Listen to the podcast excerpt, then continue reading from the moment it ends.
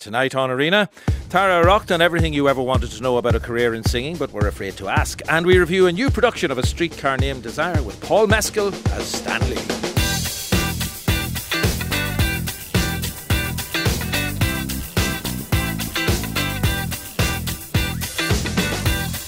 51551 is the text. You can tweet the programme at RTE Arena. Your health is your wealth is a message that many of us are familiar with, and it was never truer than for those whose whole career is based on physical performance, be that in the world of sports or indeed the arts. From Pavarotti to Pele, from Renée Fleming to Roger Federer, footballers, tennis players, and singers all rely on their body and their muscles for their livelihood, as does Irish mezzo soprano Tara Erraught, who throughout her singing career has seen firsthand the importance of good vocal health.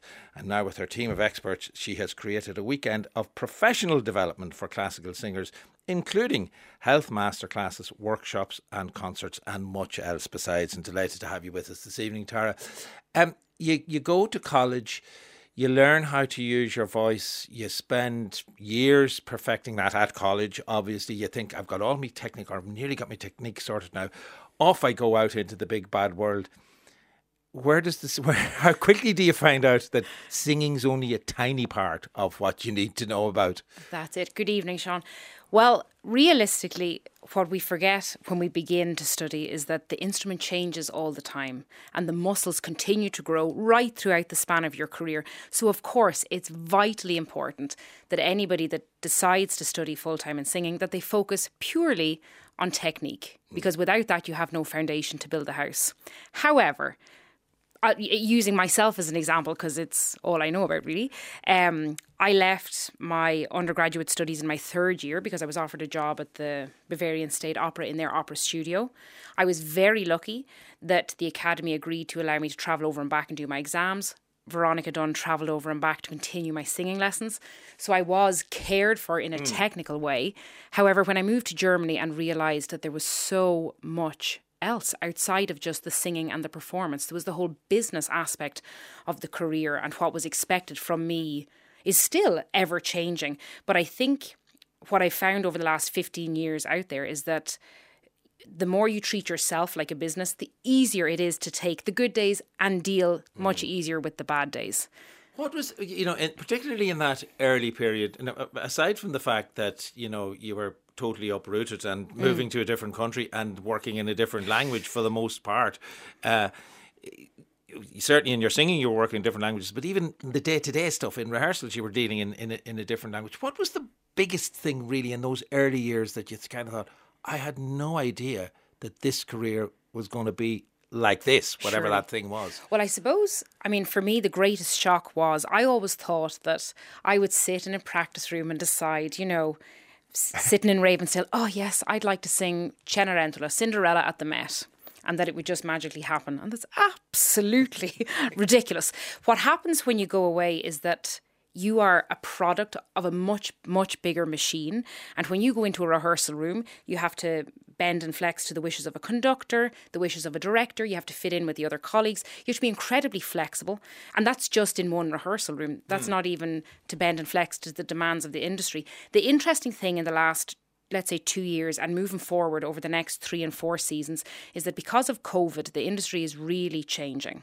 And it's important that we are sharing that information with the singers that are coming up so they are prepared to be as flexible as we are now being forced to be. We used to, and we still do, we book three, four, five years in advance. However, it happens now that theatres will look at their marketing for the season and look at their box office and say, you know what, we took a hit with certain repertoire, so we're actually going to change some of those contracts, which means that you have to be flexible enough to say, okay, I'll look at that repertoire and see if it suits me. Or you also have to be flexible enough when they say, we're taking that contract away, we now don't have the work for you, that you're able to learn something else new or redevelop your, your niche or things you're interested in. Um, it means being much more flexible with new music, and the t- that takes a huge amount of time to to study, um, and it's a b- big time commitment on top of a vocal commitment. So all of these things that I suppose are changing constantly yeah. within the industry, and the reason I have brought this particular panel together is because they're working in the biggest theatres at the top level, and they're going to be able to explain as easily, I suppose, and as honestly to these young singers what will be expected. But you're them. really you're really pinpointing COVID as a major turning point oh, in yes. terms of how the, the, the business of opera in particular and, and singing how how it actually works. Without a question. So this season now our seasons work academically from September through to the summer. This season now is the first season since COVID where I have contracts that I signed pre COVID that are actually happening. Everything else in the last two and a half years changed. So even when I did work, it was maybe a different repertoire or with different colleagues or mm. just different circumstances. Um, so you've had to be extremely flexible. Luckily for me, I have a great management team and a great team of support. I'm able to do that. But I think it's really important that we prepare these younger singers so that when they get out there, they have the tools to survive, first of all, and that it's not a shock to them. I have many colleagues who, during the COVID, decided not to return to the industry.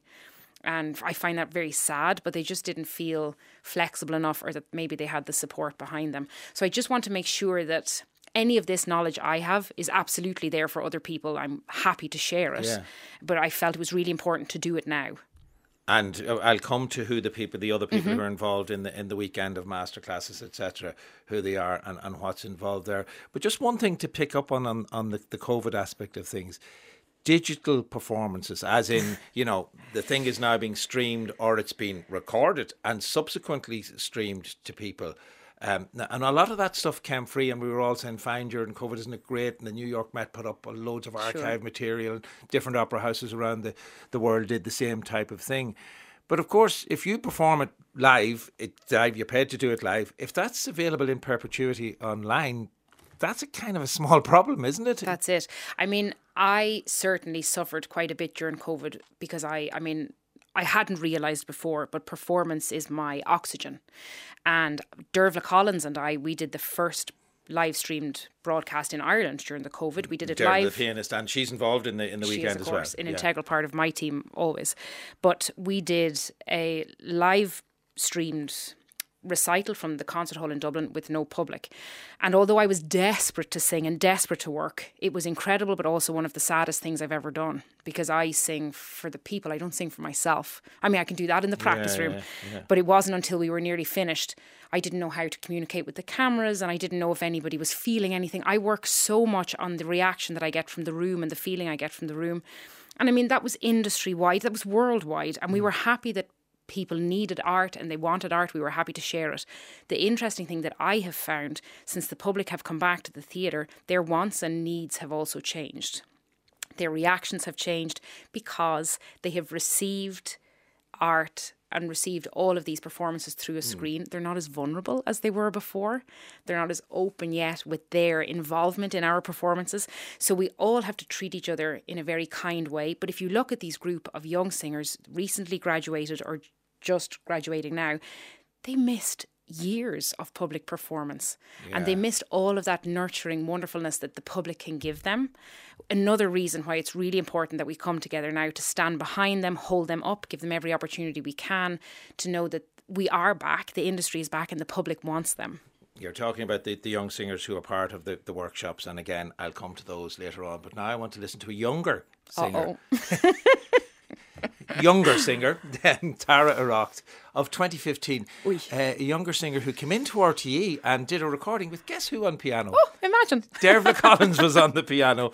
And she sang, did this younger singer, Tara Erraught, she sang a little bit of Rossini, isn't it? Uh, non più mesta, is it? Non più mesta, Cenerentola, Cinderella.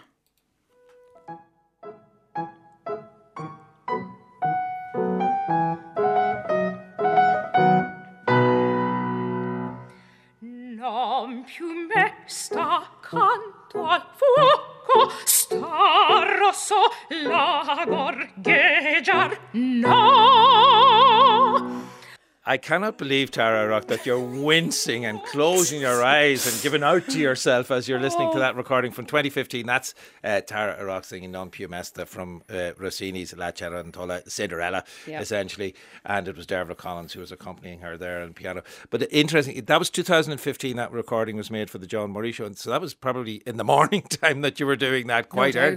Yeah, yeah, yeah, yeah. quite early. But I was wondering, I asked you as you were listening to that, 2015, you were due to open in La Cenerentola in the New York Met just before COVID hit. That's right. It was the yeah. morning, the morning of the opening. It was cancelled, wasn't it? It was it was at lunchtime. I mean, I had already been in. I had left out my toy toy toys, my my good luck gifts Yeah. to the other colleagues, and then all of a sudden, all of Lincoln Center and Carnegie Hall they made an agreement to to close because they had had um, information that the borders were going to be closed. Yeah. So within 24 hours, it was pack up and get out as quick as possible, which was such a shock. You know, a contract that I had had for about six years in advance.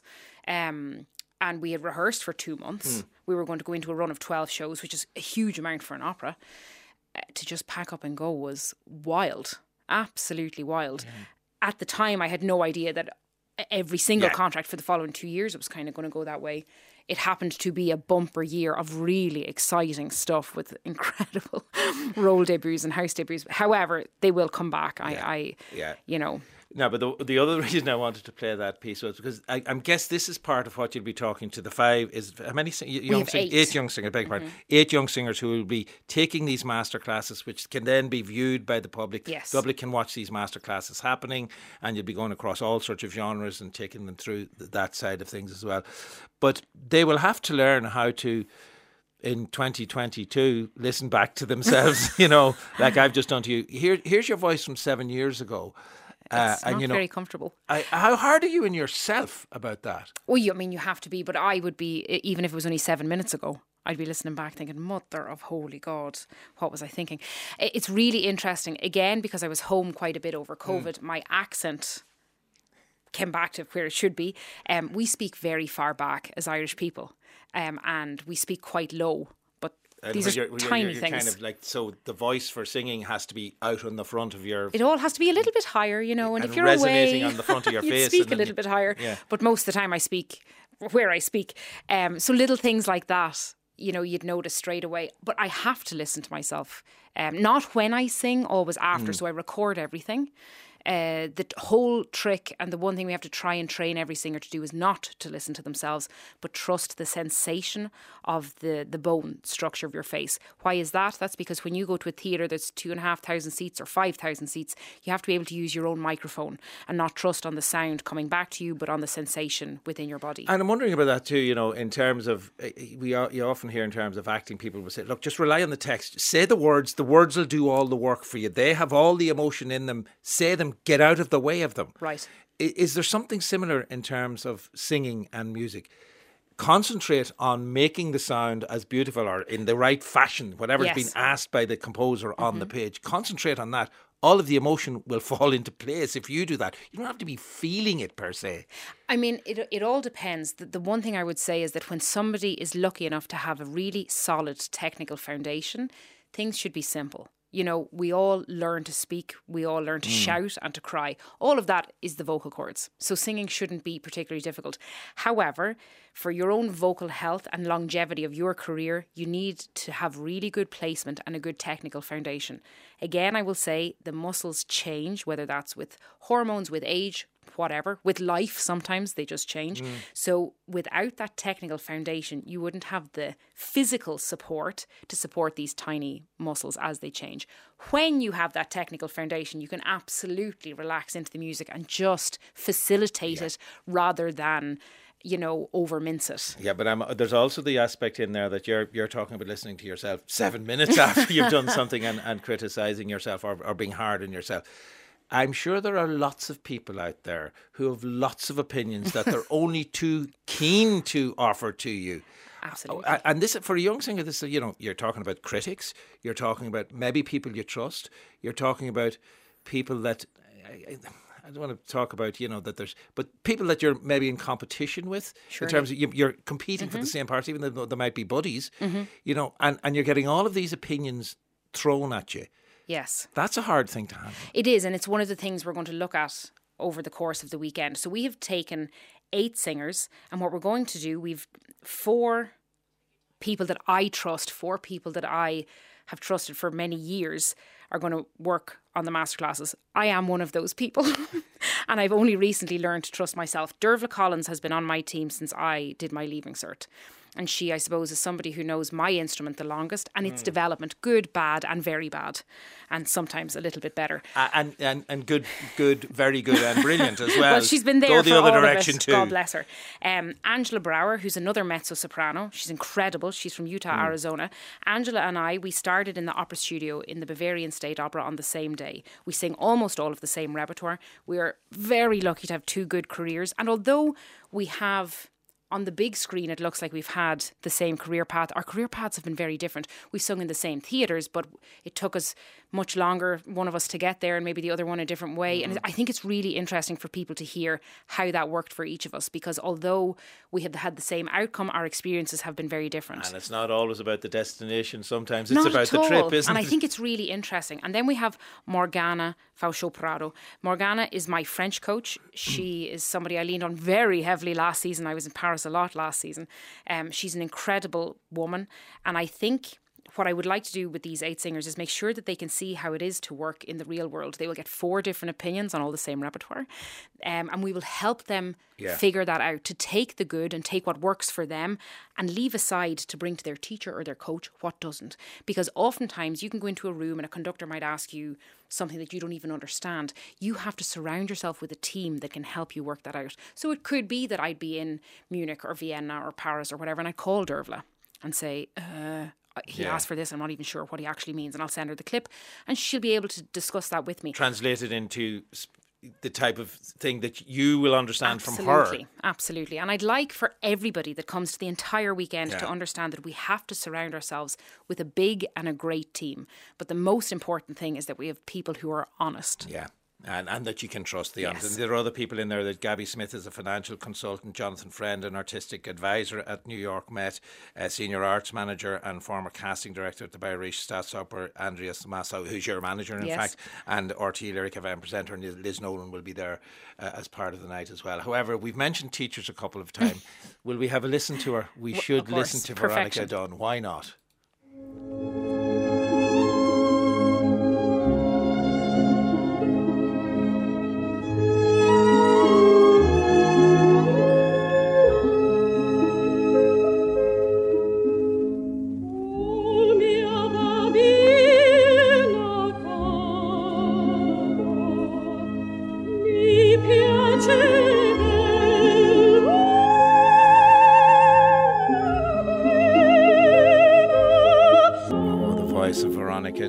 How sad that she is no longer with us, but so many singers that went through the, the hands and the expertise of Veronica Dunne, not least of whom was yourself, Tara Erraught.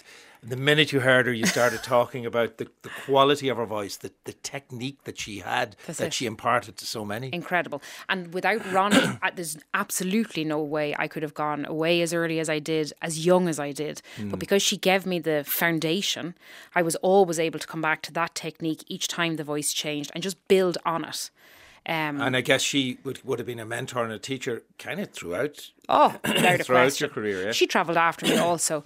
Um, and and it was really important. I mean, we would discuss every role debut with her. She had quite a relationship with my management team as well to make sure that they were on the same page and that everything was being looked after in a very healthy manner. Just on the subject of health, I know um, I, I skipped over it as well. Dr. Paul Kwak, who from New York, who's part of the, the weekend as Yes. well. Who is he and what will he be doing? This He's is incredible. I suppose this is vital to the whole thing as well. It's ma- this is huge, and, and one of the reasons I decided to do the whole thing. I met Paul because I got sick when I was singing at the Metropolitan Opera in New York, and Paul is the resident ENT, the ear, nose, and throat specialist to the Metropolitan in New York.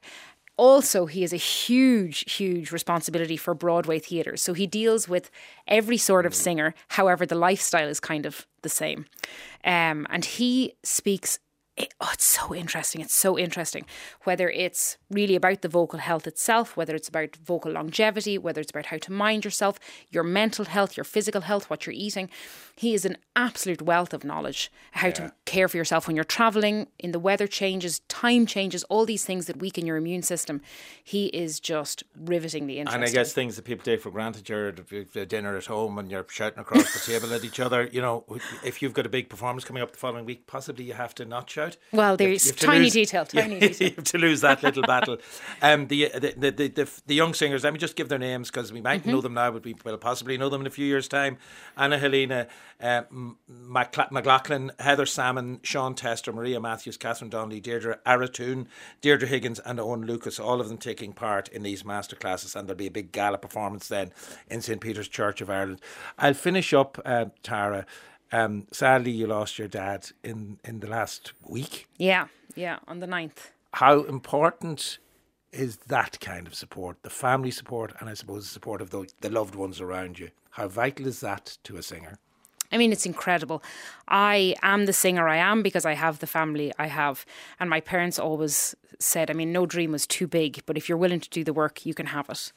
Um, my poor parents, they've travelled far and wide anywhere I wanted to go. And this is already way back when I was maybe in the under 12s in the Feis. And it might have been snowing, and I was still insisting on going to Portadown because that was where the Feis was on that night. Was. And si- from then until now, they have been absolutely everywhere. They've never missed a role debut, a house debut, nothing. Um, without them, I wouldn't be who I am. I wouldn't be where I am. The loss is obviously absolutely incredible, but in the Irish fashion, we had a huge wake and a breathtakingly huge funeral, and I met so many people that had such incredible respect and love for him. Uh, that even though it was the, without a question the saddest week of my life, it is probably also the proudest. That's lovely. Joe, Joe, Joe Erraught. Erraught. And was Yeah. music a big passion for him? I'll let him down now. Poor Joe was a little bit. I mean, tone deaf is really is really harsh, but he was he enjoyed what we did. I can tell you, he did not like beginners violin. That was that was an issue for him. Um, but he enjoyed very much that we could all sing, and he. I mean, I remember when he came to the Bavarian State Opera the first time, and he was thanking people around him for clapping. I was like, Joe, you can't be doing that. you know, I mean, he he was. I, I- he was a chef and, a, and an educator, and he worked in DIT Cal Street more than 30 years. Um, I suppose our industries aren't that different, the hospitality industry to the music industry. Um, he was a man who felt education and further education was really important. And even during his illness, God bless him, he was in the Mater for, for five months. I went through in minuscule detail all of this stuff for the weekend and i feel he's a big part of that because he sat through it all with me i think he'd be very proud that we're motoring ahead Well, he wasn't tone deaf when he was listening to you, I bet you. Uh, and so the music must have come from somewhere, but clearly the educator came from, There you go. came from Joe. And uh, obviously, I'd say I echo this, uh, the, the thoughts of many when I offer my sympathies to you. thank you. you very much And thank you so much for coming into us this evening in the midst of all of that. The Celebrating the Voice is the name of the programme. It will take place at St Peter's Church of Ireland in Drogheda from Thursday the 26th through until Sunday the 29th with that big um, gala night in St Peter's Church of Ireland on the Sunday evening, if that is, isn't it? We have two so on the saturday night we're doing a big celebration of song and on the sunday night is our opera gala All right, okay. Uh, you get full information uh, on how to get tickets to either the masterclasses or indeed the performances. DroghedAClassicalmusic.com. Formed in Sligo in 1989, Dervish have at this stage ascended to the level of traditional music royalty. That status was underlined in 2019 when a host of Irish international and international stars joined them on their album. The Great Irish Songbook featured the voices of Andrea Corr, Vince, uh, Vince Gill, Imelda May, Rhiannon Giddens, uh, Brendan Gleeson, and many others. Dervish will bring that album to the National Stadium on Thursday of next week. That's January the 26th as part of Tradfest Temple Bar. Before that, they will be joining us on Arena next Monday evening. I'm really looking forward to broadcasting live from the Printworks in Dublin Castle to launch Tradfest. Aside from Dervish, we have a great lineup that includes Danny Larkin, Louise Mulcahy, Mairead Ní Mhaonaigh, the Word Up Collective, and many others as well. Limited number of tickets for that event, pre- priced at just €5. Euro. Log on to the website temp, uh, tradfesttemplebar.com. Tradfesttemplebar.com. You'll see a link where you can get those tickets if you're going to get one and you get one. Be sure to be there at half past six, please. We will be going live at 7 pm. Look forward to seeing you there. In the meantime, a track from the current Dervish album, The Great Irish Songbook, this one featuring one of the Irish men of the moment, it could be said, Brendan Gleeson. This is the Rocky, oh no, it's not the Rocky Road to Dublin. This is the Whiskey in the Jar.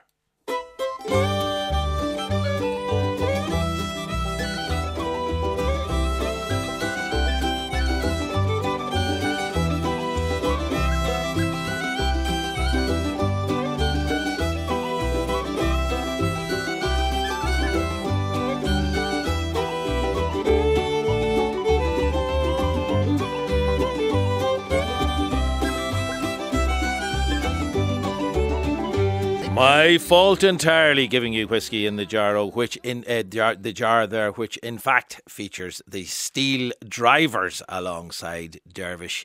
We might get a chance to play that Brendan Gleeson track before the end of the week. Maybe, maybe that's what I was at. But uh, the uh, the Great Irish Songbook Dervish will be with us next Monday, January the twenty third, at the Printworks in Dublin Castle.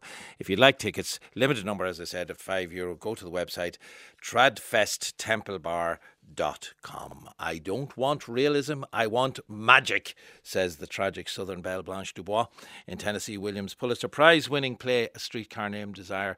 The play caused a sensation when it opened in 1947 with Marlon Brando as Stanley. Brando went on to star in the iconic 1951 film adaptation with Vivien Leigh as Blanche.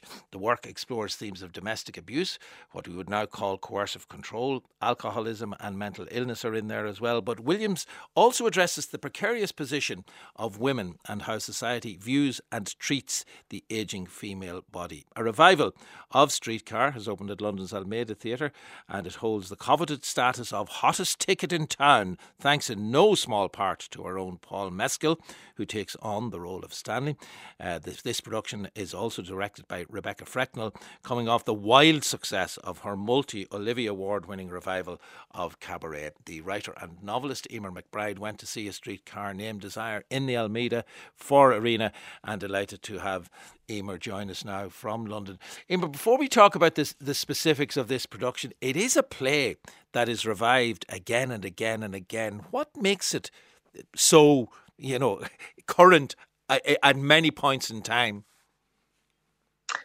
Well, I think it's it's an interesting one because you know it's it's long been my favorite play, and I probably read it 30 years ago when I was a teenager first, and I was shocked looking at the program note to realize that the the play is now in its 70s, and. Uh, and looking back over how often it is revived, it's it's clear that it's kind of fallen into uh, sort of modern classic status, and I think there's there's a number of reasons for that. Obviously, there are themes inside it that uh, continually appeal, that continually make us think and want us to return to. There are characters that are engaging and frightening and um, and charismatic.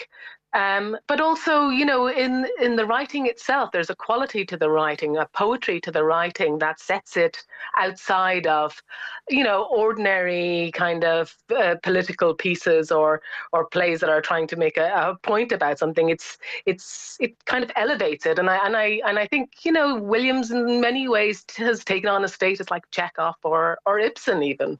And I guess the, the, the statement of Blanche Dubois kind of holds in the case of the play.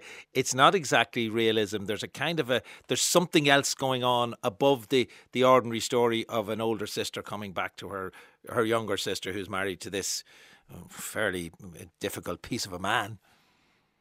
Yeah, exactly. I think if it was simply done as a piece of social realism when telling the story about this kind of woman with mental illness and in her having to deal with her sister's brutish husband, I think it's it's something that would have been off its time and, and probably would have disappeared and been superseded by other plays that were more modern. And um, and and I think it is to do with the writing. It is Williams' examination of the human soul.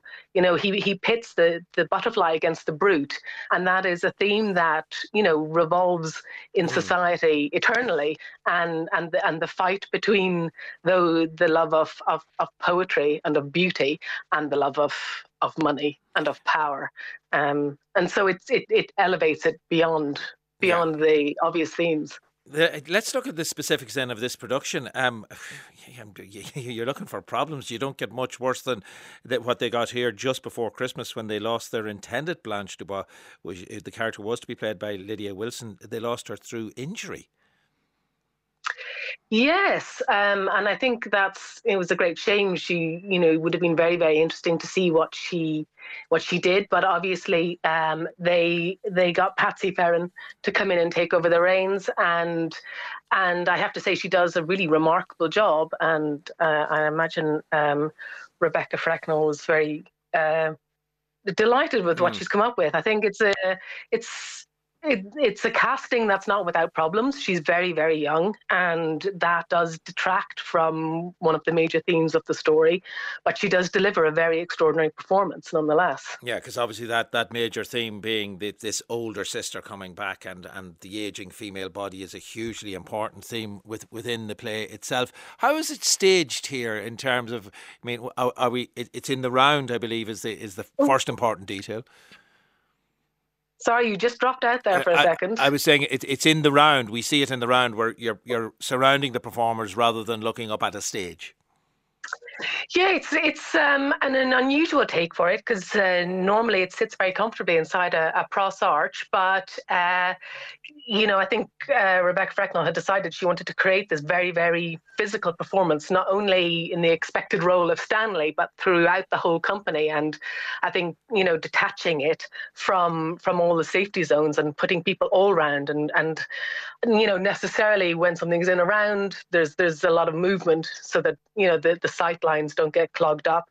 And uh, it really became a much more muscular production as a result. It was it was a really interesting take. I thought it was very successful actually. I was a bit doubtful at first, but mm. it really settled in and they and they handled the problems of creating rooms and uh, and props and you know they handled it very imaginatively and it really it, it did poeticize it, but it also energized it in a way that I've not seen before.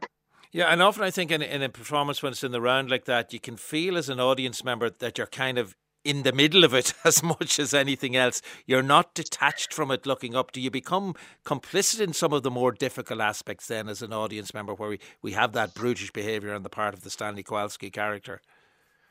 I, I think certainly when when Stanley really takes off and and starts to lose it, it becomes a lot more alarming when you're sitting a couple of rows down. And mm. there was certainly a moment where a, a tin plate was smashed on the stage and then ricocheted off into the audience, and everyone ducked.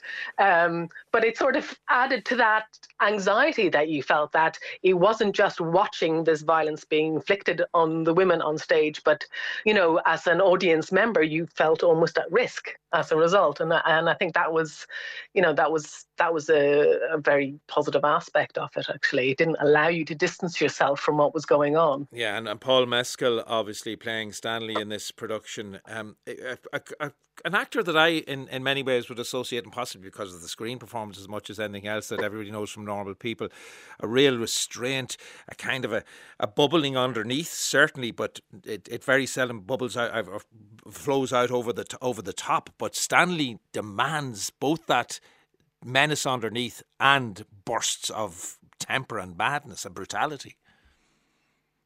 Yeah, absolutely. And obviously, there's that iconic performance from um, Marlon Brando that no one can approach Stanley without, you know, feeling in the shadow of. And and every time you see it, that that always remains there. And and certainly Paul Mescal, you know, for instance, having seen him most recently in something like Aftersun, where mm. you hmm. get this very understated, restrained performance, I was intrigued to see what he would do. And um, and actually he he really ran with it and it was you know i was i will admit i was a bit cynical but when i when i sat there and i saw him do it i was very impressed. He completely physically inhabited the character. He absolutely um, you know allowed that rage to flow through him and that unpredictability. And you never for a moment felt that it wasn't organic or that there was you know kind of performance being put on that the actor was a bit uncomfortable about he absolutely committed to it, and it really it was a very very alarming performance, and and I thought kind of extraordinary actually. Yeah, let's listen to a clip then um, from the production. Patsy Ferran, as you mentioned, as Blanche, and Paul Mescal as Stanley. Oh, may I have a drag on your cig? I have one for yourself. Why, thanks. Looks like my trunk has exploded. uh, me and Stella were helping you unpack. Oh, well, you certainly did a fast and thorough job mm. of it. Looks like you raided some stylish shops in Paris. Oh, clothes are my passion. What does it cost for a string of fur pieces like that? Why, those were a tribute from an admirer of mine. Oh, you must have had a lot of admiration. Oh, in my youth, I excited some admiration, but look at me now. Would you think it possible that I was once considered to be attractive? Your looks are okay. I was fishing for a compliment, Stanley. Hmm, I don't go in for that stuff. What stuff? Compliments to women about their looks. Yeah, I never met a woman that didn't know if she was good looking or not without being told, and some. they give themselves credit for more than they've got. See, I, I once went out with a doll who said, uh, I am the glamorous type. I am the glamorous type. I said, so what? And what did she say to that? She didn't say nothing. That shut her up like a clam. Oh, did it end the romance? No, it ended the conversation. That was all. See, some men are took in by this Hollywood glamour stuff, and some men are not. I'm sure you belong to the second category. That's right. I cannot imagine any witch of a woman casting a spell over you. That's right. You're simple, straightforward, honest, a little bit on the primitive side, I should think. to interest you, a woman would have to. Um, Lay her cards on the table. Paul Mescal there as Stanley Kowalski and Patsy Ferran as Blanche Dubois in the new production of Tennessee Williams' A Streetcar Named Desire, which is at the Almeida Theatre in London. Uh, Eimear McBride has been to see it. As as I was listening to that, Eimear, one thing I, I, I I've, I've no idea of what Paul Mescal looks like. It's very difficult to get the image of Marlon Brando in his white vest and the sweaty armpits and, and the heat of of that we, that we get in the in the film version, the 1951 film. It's very hard to get those visuals out of your mind. How does this particular production look? Well, it's very stripped back, and you know necessarily because it is in the round, and so there's there's not uh, much set to speak of, um, and they they kind of rely on various tricks at different moments of you know sort of rain falling and and then there's a, there's a lot of very kind of interesting ways of managing getting props on and off the stage. But there is throughout it this intense feeling of heat and sweat and anxiety. And you know the you know sitting in in kind of the the charming uh, Almeida Theatre in cold London. Um, you you you couldn't be further uh, away from the, the kind of the, the, damp world of, of New Orleans. But I think everyone in that audience really felt as though they had been sucked in there. There's you know tremendous quality uh, uh and teamwork among the actors. I mm. thought that was very impressive about creating that whole atmosphere. Are, are we are we uh, noticeably in the 1950s or in the period of the play, or does it move around in that respect?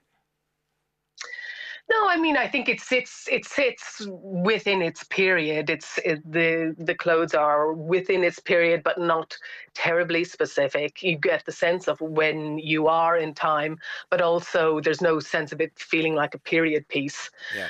Um, and you know there's there's no kind of courtliness about it. It's it's very physical and visceral, and so there's there's nothing really to distract you uh, from the action on stage. And, and uh, the, the, streetcar named Desire itself, obviously Blanche and Stanley are at the very heart of it, but there are the peripheral characters, not least of whom uh, is the, the sister character, and indeed Mitch, the other character who comes, uh, St- the, the, sister uh, Stella, yes, Stella, the famous line from from Kowalski, of course, shouting her name. Um, the Stella character and the Mitch character. How do how does that that aspect of the production fill out with the other players?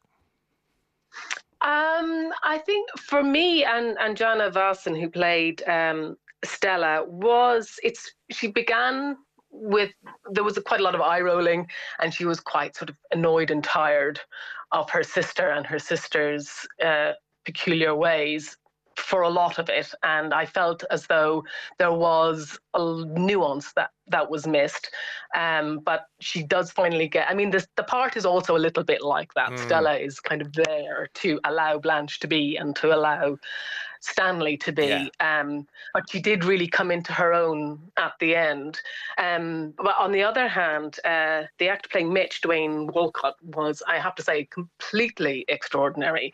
And you know, it's it's a long time since I've seen such a subtle, beautiful performance. And, you know, there were scenes and, you know, he doesn't have a lot to do, yeah. but what he did was so beautiful and so painful that this kind of intensely lonely man who wants to meet someone who's taking care of his dying mother who he adores and and just the, how outside of the male society that he mm. keeps his personality is and how he's he goes you know hangs out with stanley and they play cards and they drink and they fight and they argue but there's this very sensitive soul inside that only comes to the fore when he his vulnerability kind of engages with Blanche's, and and I and I and I thought the actor was I thought I thought Dwane Walcott was was quite Yeah. extraordinary and the the scene where uh, Blanche describes the the suicide of her uh, young husband.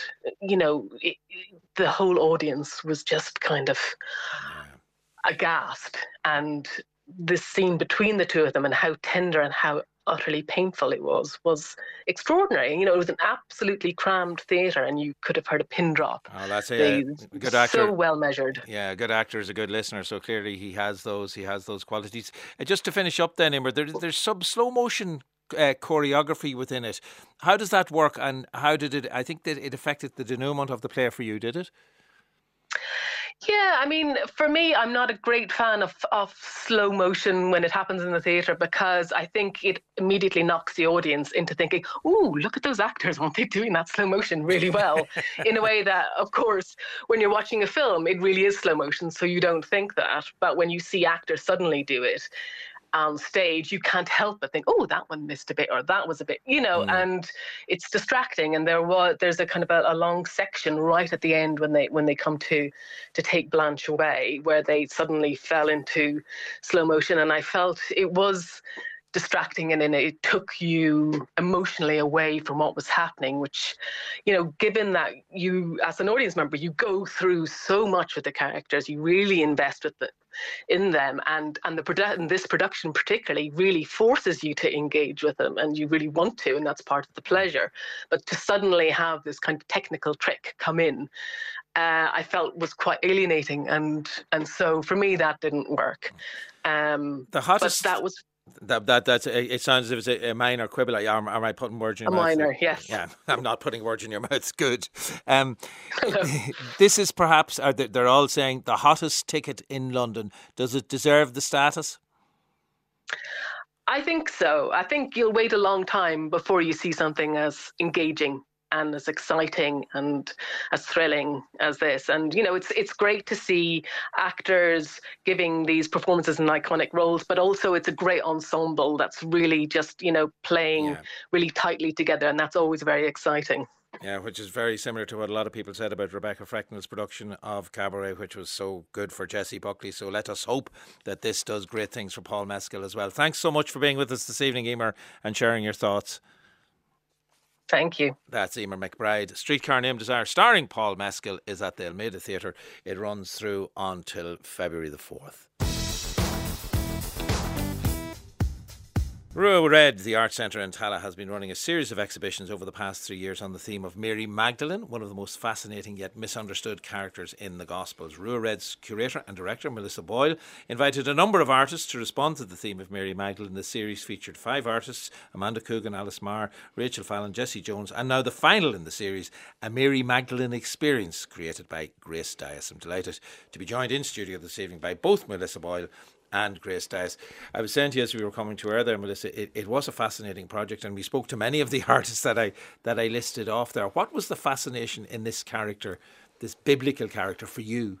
I think she's always fascinated me, even as a child. You know, I was I was brought up in, in Derry, as you can hear, in the seventies, um, within a Catholic family, and I was always interested in how women were represented within the Bible, and and in terms of you know, we had the Virgin Mary, we had two main women, the Virgin Mary and Mary Magdalene, and she always appealed to me because she felt very real. She felt human. She she had emotion. She she wept. She sweated. She bled. Whereas you know the hmm. other, her polar opposite was very very different. And I suppose I could relate more to Mary Magdalene. And when you went about choosing the artists that you were going to get to to do these various explorations in and around the theme and the character of Mary Magdalene, what was the, what were the criteria that you were using to choose those artists? Um, I, I suppose it was artists that I knew would make really challenging work in response to the theme. And because Rua Red is a multidisciplinary arts space, I wanted to work within all of the art forms. So I chose artists that I, I knew would make great work, but throughout, you know, theatre, dance, and visual art, installation, and movement. Um, I'd worked with some of them before. I'd worked with Amanda before. and Amanda I'd- Coogan, yeah. Yeah, I'd come in contact with Grace and we had spoken about previous work. So I knew that they would take the theme and bring it in their own direction. I suppose that it was a jumping off point. And when you when it came to, to making it for from your point of view, then Grace, I suppose we know you best as a maker of theatre. Um, did you look at the previous artists and how they had explored the work and kind of try to build on that, or how did you approach this character of Mary Magdalene? Well, it was kind of an amazing, enriching experience for me as an artist because when I was approached, I was making work predominantly in theatre, but then I was sort of transitioning into film at the time as well. So, over the course of making the work, I kind of got to explore all those different things. And we would have all been brought together at the beginning to talk about the work, and Melissa would have given us specific kind of research documents and stuff. And we had people come in and do amazing talks with us and um, kind of workshops and stuff. So we were all developing the ideas at the same time. Almost together in Like, some ways. Like, yeah, like a little kind of amazing art coven of amazing women. And then the best thing ever, well, not, you know, for the whole world, but COVID kind of meant that we were stretched out. So the, all the work was meant to take place in 2019. And then we had an extra two years Yeah. of kind of waiting, not knowing when we were doing it. But we'd have these weekly Zoom coven meetups. All right. So there was that. That allowed for a kind of development of ideas, I suppose, in a Yeah. way that you wouldn't have had. I suppose it's an ill wind that blows that blows yeah. no good. But, what I, oh, sorry. Go ahead. Uh, Grace mentioned there this idea of the various workshops and lectures that there were. There was a group of academics that came in uh, to speak about different aspects of Mary Magdalene. What was the most fascinating thing that came out of that for you, Oh, Melissa? there was so many. I suppose, um, yeah, we had Marina Warner. You know, Marina Warner was a starting point for me and in 2014. Well, actually, whenever I was at college in NCAD, I studied here, and um, one of my tutors presented me with her book, The Myth and Cult of the Virgin Mary, and that kind of started off my own process in terms of making work around um, Mary the Virgin, Mariolatry, and Mary Magdalene. Um, and I got an opportunity to meet with Marina in 2014. And at that time, I had this idea about the Magdalene series, and I said, Dear Marina, what do you think about this? And she was like, Go for it. You know, we can co curate it or we can work together on it. So, whenever COVID came, it, it kind of made things possible, as Grace said, you know, and I invited Marina to come and speak um, to all of the artists to deliver a lecture on her most recent book, which she did, which was just fantastic. Um, we we also had Megan Kelly, who was a feminist cartographer. We had Meggan Watterson, who really impacted Grace's work in particular. Um, and she wrote a book called Mary Magdalene Revealed. And we had Katherine O'Donnell from um, Magdalene's for Justice campaign as well. So I think maybe you were going to go ahead and say how amazing was that what you were going to say to Grace? was it Mary Magdalene revealed? Was was that a big moment in terms of how where you went with your piece, a Mary Magdalene experience? Well, I think I I suppose thinking about you know looking at all the other artists' work and stuff, and all of us kind of talking about what we were going to be doing and meeting these amazing um, women who were giving us guidance in different ways. I really wanted to tackle kind of trying to show her as a character, so trying to write her write her as a character in modern life. So, So- what would she look like if she was walking around Tallaght in 2022? Um, was kind of my thinking. And she kind of becomes this character, Tina Malone. Yeah. Uh, well, so- Tina Malone tries to become her. Well, I suppose she's manifested, kind of put Yeah, it that way, yeah, to yeah, us yeah. through the, the character played by Jordan Jones. Yeah. Explain Tina's scenario and her involvement with John Brophy. So Tina has been asked by John Brophy, who's a TD and a kind of a community Fictional activist. TD, we should hasten to yeah, add. he's fictional. Um, he's a kind of community activist, and he's asked her to come to a hotel room and perform a Mary Magdalene experience. Um, so she interprets that in loads of different ways. So she gets nice costumes. She looks it up online. She basically had the same process as we were all having, you know, googling Mary Magdalene and trying to figure out what to make art about her. Um, and yeah, so she reads out bits of Mary Magdalene's gospel, which she finds, and that shows her a different way into the character. And obviously, John wants her to play her as like a fallen woman that he has to save, but the kind of conflict between them is she won't play the part that way anymore. And I think it's really interesting because up until now, like men have always painted the picture of Mary Magdalene. So we were all engaged for over three years in women trying to show who she was or who she could be or what her message was.